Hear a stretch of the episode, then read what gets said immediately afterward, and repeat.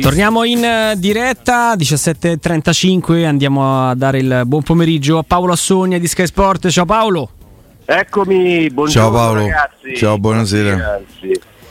Caro Paolo, eh, ovviamente continuiamo a sviscerare un po' le tematiche inerenti a Roma-Napoli in avvicinamento alla sfida del- dell'Olimpico di domenica sera. Abbiamo aperto insomma le nostre chiacchiere quotidiane cercando di, di creare un mix da laboratorio tra Murigno e Spalletti. La domanda la faccio anche a te Paolo, cosa prenderesti nell'uno, cosa dell'altro per creare questa sorta di Ivan Drago degli allenatori? Ecco.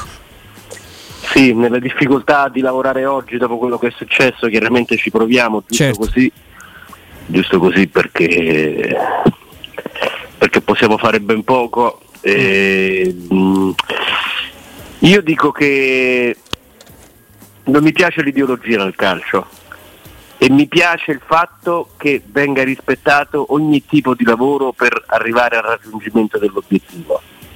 Mourinho e Spalletti sono due allenatori che hanno dei percorsi tecnici diversi e però hanno dimostrato negli anni che sanno fare molto molto bene il loro lavoro. Ovviamente eh, se ci mettiamo a guardare i curriculum eh, si, si- si- capisce che il confronto a livello internazionale è impensabile, ovviamente tutto a favore di, di- di- di quello fantastico di Mourinho e di curriculum, però io credo che Spalletti abbia raccolto meno delle sue capacità, sinceramente, perché l'abbiamo detto tante volte, nell'insegnare le cose del campo, nel prendere i giocatori eh, proprio nel lavoro quotidiano e farli migliorare, metterli insieme, capire proprio le alchimie dello stare insieme dei vari giocatori, chi sta bene con chi eh, e a tutto questo poi dare un senso del collettivo, credo che mm, Spalletti sia inimitabile, anche perché fa tutto questo pensando sempre a un calcio verticale verso la porta avversaria. Mourinho è diverso. Mourinho allena molto meglio di Spalletti ambiente, stampa, eh, tifoseria, è molto più bravo in questo, molto più bravo fuori dal campo. Dentro al campo oh, assume ehm, le sue conoscenze eh, assumono un tono completamente diverso rispetto a quello di Spalletti perché è uno che non si vergogna per niente di lasciare il pallone agli avversari e, e poi eh, insegnare al proprio gruppo come sporcare la partita e a come partite, a come vincere le partite magari di misura. Eh, ci ha costruito tante vittorie con, queste- con questi principi e quindi è un modo diverso di fare calcio da parte di Spalletti ma che è assolutamente da rispettare, ripeto, anche perché c'è un curriculum che parla eh, per lui. Poi io vi dico la verità, c'è tanta gente che mi chiama, che segue la Roma, dice la Roma non gioca bene, io su questo riesco a, a- a non trovare la soluzione perché secondo me quando un allenatore, quando un allenatore tipo Ancelotti, Allegri, Murigno arriva a certi livelli, arriva ad avere la vittoria come unico obiettivo nella propria professione, il modo di giocare diventa un fatto assolutamente superfluo. Ci riescono punto e basta. Beh, giusto. Cioè io condivido il pensiero di Paolo, poi so per esempio che No, no, io parto, Che da, Piero io erano- parto da un presupposto, se giochi bene probabilmente è più facile vincere, però poi per carità, poi arriva soprattutto in uno sport come il calcio dove siamo cresciuti con eh, eh, la regola che il pallone è rotondo, quindi è rotondo può succedere tutto. Però Piero, noi abbiamo, eh, Andrea non se lo può ricordare, noi abbiamo vissuto eh, degli scudetti a Roma 83-2001 molto differenti, no? Nell'83 c'era un grande maestro di calcio, E a Roma giocava un calcio splendido, esattamente, con, un- con- voleva se- con qualche che interprete voleva- in campo straordinario. che voleva sempre il pallone, che ha, ha- ha portato la zona mh, in Italia, che eh, ha fatto 30 anni prima quello che ha fatto, una parte del lavoro che ha fatto Guardiola poi nel Barcellona e la Roma era una cosa fantastica perché si prendeva il pallone, Andrea non so se hai mai avuto la possibilità di dare un'occhiata su YouTube, ma No, no, Eh, mi sono rivisto per esempio, guarda, Roma Dandi per esempio è uscita tempo fa una, una cassetta e me la, so- me la sono divorata più, a più riprese. dell'84 c'era Ah. da rimontare, si presero sto pallone e praticamente lo, lo nascondeva. Era proprio una lezione di calcio a chiunque arrivava all'Olimpico. Poi Sì, sì.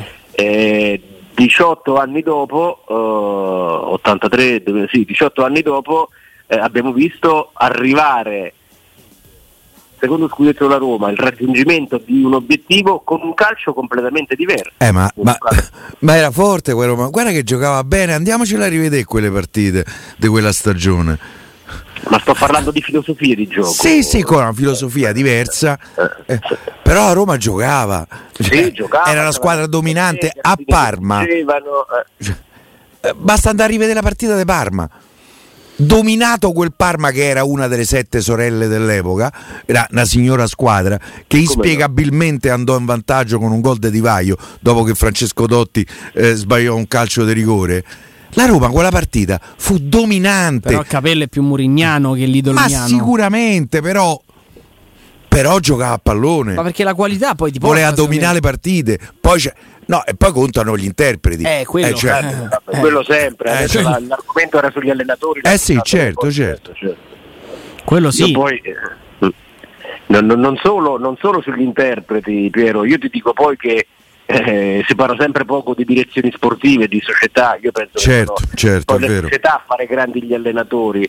Perché tu pe- pe- pensa eh, che cosa ha fatto il mio amico Zorro Boban per mantenere, per mantenere Pioli per far capire alla proprietà quanto sarebbe stato importante Ibrahimovic per far crescere il livello d'allenamento, sì, il livello sì, di ambizione quotidiano. Quindi eh, se allarghiamo il discorso allarghiamo pure le società, perché ripeto, sono più le società che fanno grandi gli allenatori e non viceversa. Però nel confronto degli allenatori ho fatto questo parallelismo per, soprattutto per uh, chi segue la Roma da, da, da, da, più anni, non per scelta ma per carta di identità per eh, confermare quello che dico, che si può arrivare a un risultato con delle ideologie calcistiche, con delle filosofie di calcio completamente diverse. Murigno e Spalletti ce le hanno tutte e due ben delineate e sanno fare molto bene il loro, il loro mestiere.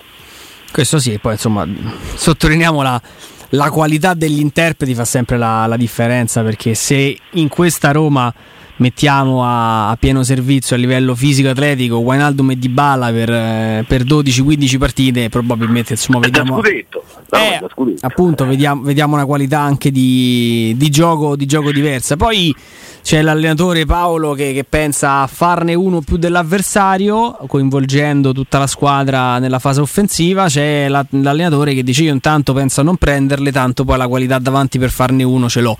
Corretti. Lì mi diceva una frase meravigliosa: si può controllare una partita anche lasciando il pallone all'avversario. È una frase meravigliosa, no? Poi a chi piace o chi meno questo tipo di. No, no, che eh, è vero. per carità, eh, certo, eh, certo. Sì, sì, sì. Per esempio, Lidolm era uno che diceva se il pallone ce l'ho io minimo non prendo gol esattamente esatto. a me non piacciono, non, non piacciono quelli che hanno un'idea e poi eh, le, altre le guardano un po' in maniera come si dice distaccata, gli dà quasi fastidio, no? Per mm, tanti anni pregiudizio. A me non piacciono quelli che hanno quell'idea e indipendentemente dai giocatori che hanno a disposizione vogliono giocare in quella maniera. Eh certo, Questo credo che sia il limite più gra- grande di un allenatore. Quello è vero. Piero, ti ricordi il sacchismo, no? Gli eh. anni del sacchismo, se facevi una cosa diversa eh, i sacchisti ti guardavano e ti guarda sto poveraccio, ancora gioca all'italiano. Era sto antiquato e poi esatto. ci sono in realtà, perché poi per carità Sacchi è stato un, assolutamente uno che rimane sui libri di storia del calcio,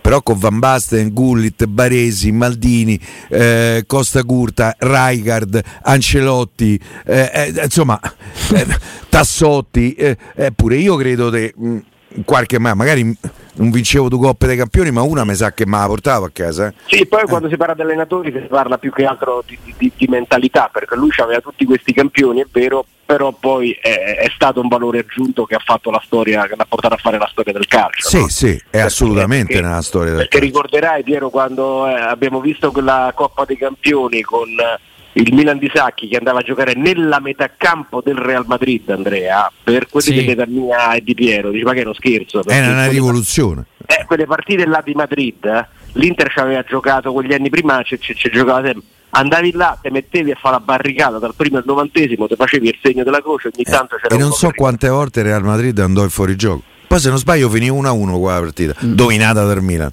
Eh, ma a livello di mentalità si vede qualcosa esatto, di esatto. assolutamente diverso. Inedito. Comincia, mm. comincia, la partita al primo minuto e il Milan che gioca una squadra italiana che gioca nella metà campo del Real Madrid al Bernabeu eh, ed era veramente, si, si, capiva che stavamo vivendo una rivoluzione. Paolo ci aspetti qualche minuto, vero? Paolo? Eccolo! Parlavamo prima anche un po' delle similitudini, ma insomma è soggettiva, eh, magari a te, a te questo effetto non lo fa eh, della trasformazione tattica, tecnica di, di, Lobotka da parte di Spalletti che ormai somiglia un, a un piccolo Pizzarro. Eh? Come no, come no, sì, sì, sì. Beh, è un altro capolavoro di Spalletti, un altro capolavoro perché l'ha convinto che poteva essere il centro di un progetto, mi raccontavano a Napoli che si è presentato eh, anche dal punto di vista fisico motivato e tiratissimo perché aveva capito che eh, con Spalletti quest'anno mh, mm, si poteva fare qualcosa di, di definitivo ed è diventato un grande regista ragazzi come protegge il pallone, come inizia l'azione. Il coraggio, la personalità che ah, ha. in mezzo al traffico, viene sì, esatto. non, sta, non, sta, mai in apprensione, trova sempre l'imbucata, la giocata giusta. Vi rendete conto per una squadra che fa possesso palla che cosa significa nel pressing e contropressing di oggi che cosa significa avere un giocatore che fa tutto questo a ritmi intensi, a ritmi alti e con passaggi precisi in mezzo al traffico. Eh. È, una, è, come se, se, trovi proprio un lingotto d'oro. Bravo. Corre il pallone, eh sì. come voleva Lidom. Bravo Spalletti a credere in lui e bravo lui a capire che quello... Loro hanno recuperato pure Demme, mi pare, no? Nelle ultime settimane. Sì. Io sono curioso di vedere che centrocampo metterà, perché io credo che Anghissà non lo rischi, però... No, credo che su Anghissà sia in atto insomma, la, la, la, classica pretattica anche un po' sui, Penso sui giornali. Uno, uno è Zelischi e l'altro? Dombelé eh, io, o Dem? Eh, no, Dombelé, anche se Dombelé è uno che quando c'è data un'occhiata al taglio del centrocampista avversario alle sue spalle vogliamo dire che pensa ad altro? Fa un po' fatica, sì. Però eh, è pur vero Paolo che eh, l'ho visto spesso il Napoli perché quasi mai ha giocato in contemporanea con la Roma, l'ho visto anche in Champions League, quando è entrato è uno che non sbaglia un pallone. A livello di lettura non sbaglia no, una giocata. A livello tecnico non si può dire niente. Giocatore però, che... se, però se ti capita però è uno che sul ritmo il pallone gli altri quando mm-hmm. può mettere da parte la pigrizia difensiva eh, fatica un pochino eh. mm, rispetto ad Anghissà che stava in una condizione meravigliosa però lo dico tante volte è inutile mettersi a parlare degli assenti no, poi magari no. gioca non, non, lo so se lo rischia anche perché il Napoli mi sembra una delle squadre mm, meno sfortunate da questo punto di vista, no? nel mm. senso che eh, ha dato molto l'anno scorso il Napoli. Eh? Eh, sì, sì, sì, no, no, questo, questo sì. E si è fatto male Osimene per certi versi, adesso cercate di capire, è stata quasi una fortuna perché ha scoperto la, la variante con Raspadori, che secondo me gioca Raspadori perché contro Smalling e Mancini è, Napoli è... ha segnato più senza Osimen. Eh, cioè... Che insomma è, sembra un paradosso, ma, ma, ma è così. Eh, e Simone quando è andato in campo gli ha fatto gol. Perché lo Smalling da adesso sembra insuperabile se ti metti a fare il corpo a corpo con lui non vinci mai, magari con uno che invece lo porta fuori.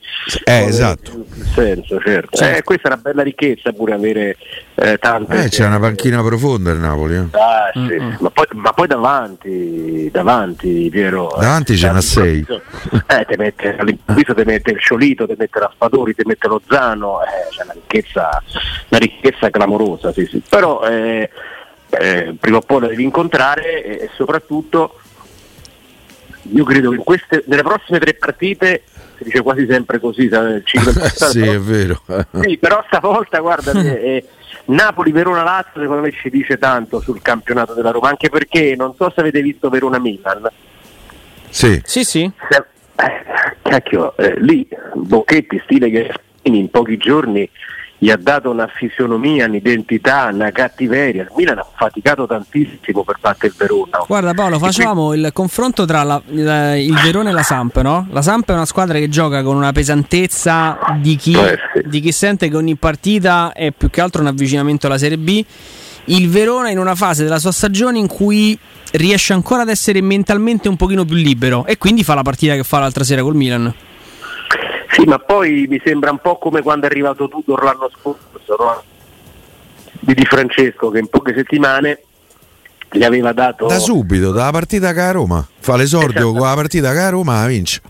eh, anche se tanti interpreti sono cambiati, però ne sono rimasti tanti che se arriva un allenatore e dice guardate, riprendiamo il discorso fatto da, eh, da Tudor l'anno scorso, ti ritorna un entusiasmo, una voglia, con una cifra tecnica diversa da quella dell'anno scorso, perché lì gli hanno levato Caprari, gli hanno levato Baracca, gli hanno levato Simeone. Simeone. Eh, eh, quindi- Però ripeto, secondo me il Verona è un eh, progetto che eh, è destinato a crescere anche perché adesso ha avuto tempo pure per lavorare, quindi Napoli, Verona e Lazio secondo me ci dicono, al di là dello slogan che, che, che, che usiamo spesso io per primo, queste sono tre partite importanti, però secondo me in questa fase, questi 270 minuti secondo me ci diranno tanto, anche perché ragazzi se la Roma perde col Napoli va a meno 7, addio, addio, addio sogni scudetto credo. Eh, Eh quindi, eh, Firmeresti 5 punti?